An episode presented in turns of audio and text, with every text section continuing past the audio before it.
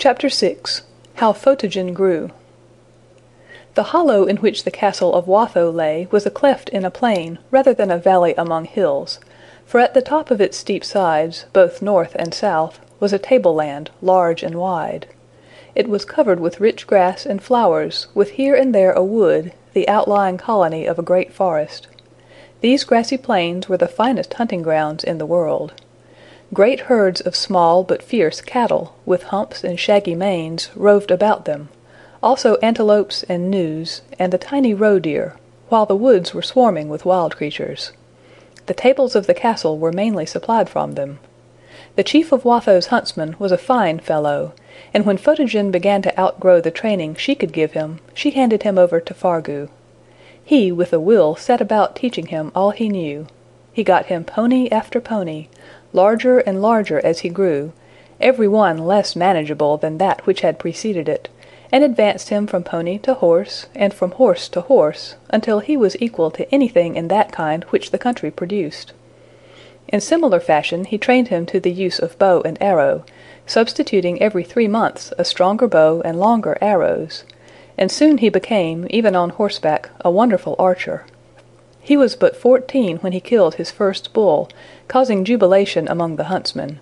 and indeed through all the castle, for there too he was the favorite.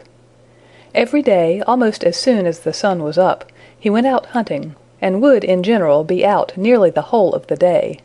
But Watho had laid upon Fargu just one commandment, namely that Photogen should on no account, whatever the plea, be out until sundown, or so near it as to wake in him the desire of seeing what was going to happen; and this commandment Fargu was anxiously careful not to break,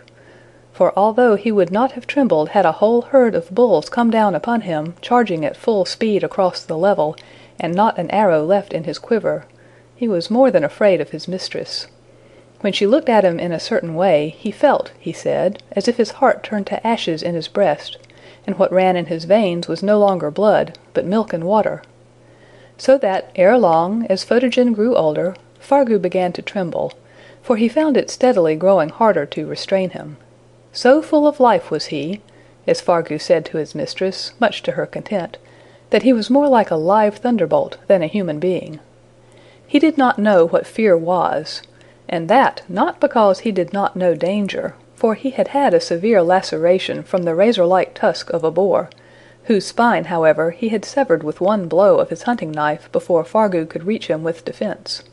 When he would spur his horse into the midst of a herd of bulls, carrying only his bow and his short sword, or shoot an arrow into a herd and go after it as if to reclaim it for a runaway shaft, arriving in time to follow it with a spear thrust before the wounded animal knew which way to charge,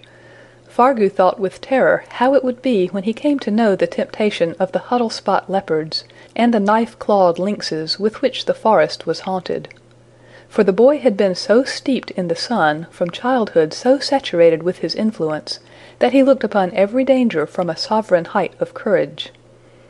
When, therefore, he was approaching his sixteenth year, Fargu ventured to beg Watho that she would lay her commands upon the youth himself, and release him from responsibility for him.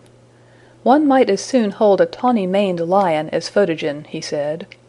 Watho called the youth, and in the presence of Fargu laid her command upon him never to be out when the rim of the sun should touch the horizon, accompanying the prohibition with hints of consequences none the less awful than they were obscure. Photogen listened respectfully, but, knowing neither the taste of fear nor the temptation of the night, her words were but sounds to him.